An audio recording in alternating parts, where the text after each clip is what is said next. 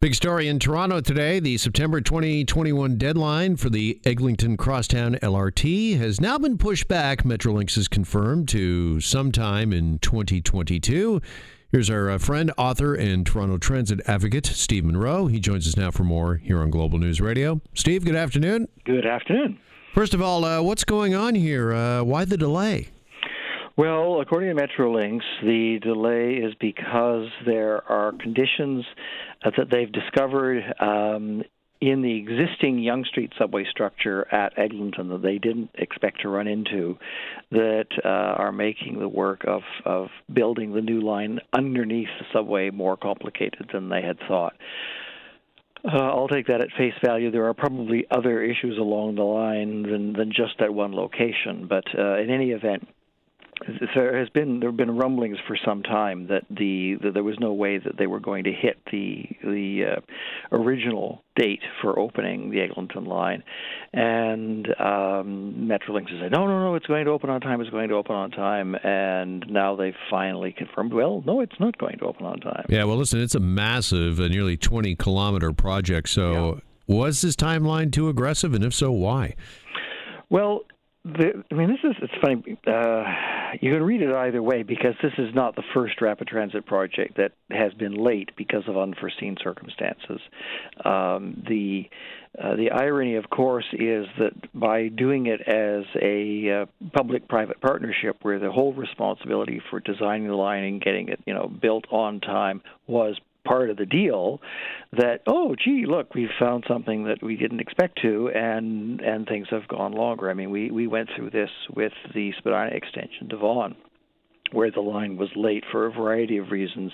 And you could do finger pointing to individual contractors. You could do finger pointing at TTC design decisions. Uh, the the point is that there are things that happen along the way, and just just just saying you're going to push the responsibility for this out onto the contractor it, it ain't going to happen. So yeah, would you like to see some concrete answers as to uh, why this is going to take uh, more than a year, perhaps more than a year longer than originally proposed? Because you know, I would think part of the planning in this, if you're a professional planner, is to build this sort of thing in these so-called unforeseen circumstances. Because no project, particularly one this big and this massive, ever just runs perfectly from start to finish.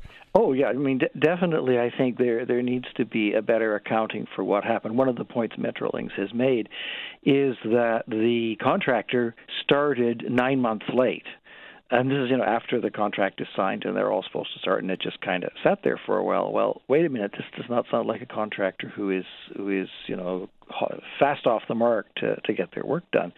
But there's a there's a more general problem here uh, that, that affects a lot of projects that Metrolinx is looking at, uh, like the GO Transit expansion, the Ontario line, of course, which we hear a great deal about, and it does have a very aggressive timetable. There's this idea that somehow you can just kind of push responsibility for the, the timelines out the door, and magically the line will get built because we all know the private sector does everything better than the public sector. Well, it doesn't always work that way.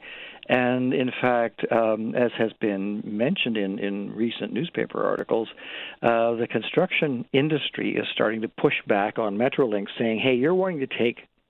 You're wanting us, the, the builders, to take on more responsibility than we realistically are willing to do for the money you want to pay us. Now, do you think that's because politics is involved uh, here, Steve, and uh, to sell this uh, to the public? I mean, again, these are massive uh, projects that if you gave what might be a little bit of a more realistic timeline, that uh, something is uh, going to take five years instead of, I don't know, 3.5, three and a half years, it might not be as palpable or sellable to the taxpayer, to the public?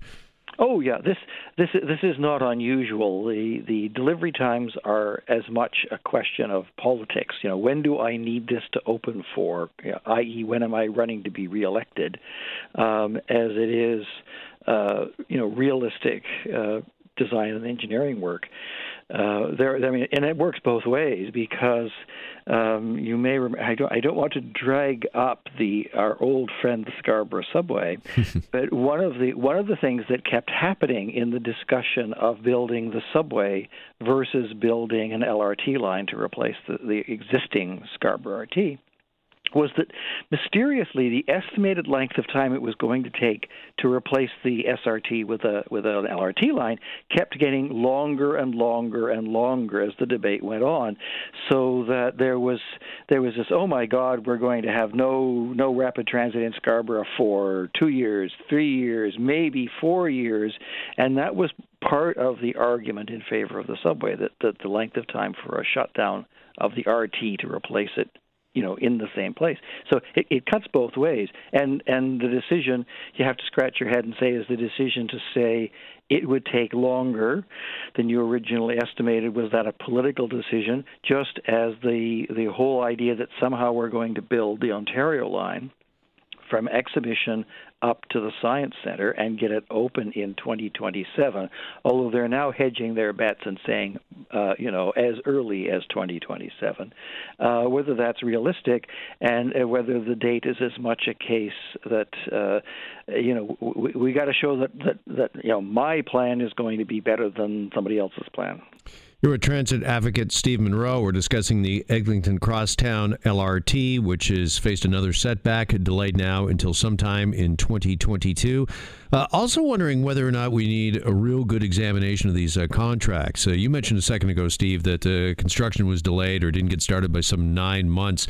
I mean, are there penalties in place? I mean, when we uh, do business with and contract a construction firm, I mean, one of those things we count on them is to be able to deliver and to start on time. And if you can't, are there penalties for that? Do we know? Well, of course, Metrolinx never releases the, the, details of their contracts with with the private sector suppliers. This is this is part of the. It, it, it's one of the great mysteries of, of the whole 3P concept is that um, the, the one thing we don't get to see are the details of what's been actually agreed to. And so we don't know how many, uh, what kind of uh, penalties there were, or whether the assumption simply was that um, you know, they, their feet will be held to the fire at the end of the contract, and they say, "Well, yeah, we were late starting, but we can make it up." I mean, that's that's if if there weren't time, you know, like sort of checkpoints built into the contract that say you must get this far by, you know, by 2010, 2011, 2012, you know, and so on. Um, if we don't know whether those were in the contract to begin with. We don't know whether there was any basis for penalizing them other than at the very end. And now, now you're in the interesting position where the contractor can say, "Well, you wanted open earlier. Oh, well, it's going to cost you." And but and then we say, "Well, well, but you have a contract," and they'll say, "Well, yes, but you didn't tell us about this condition of the Yonge Street subway structure that you didn't know about."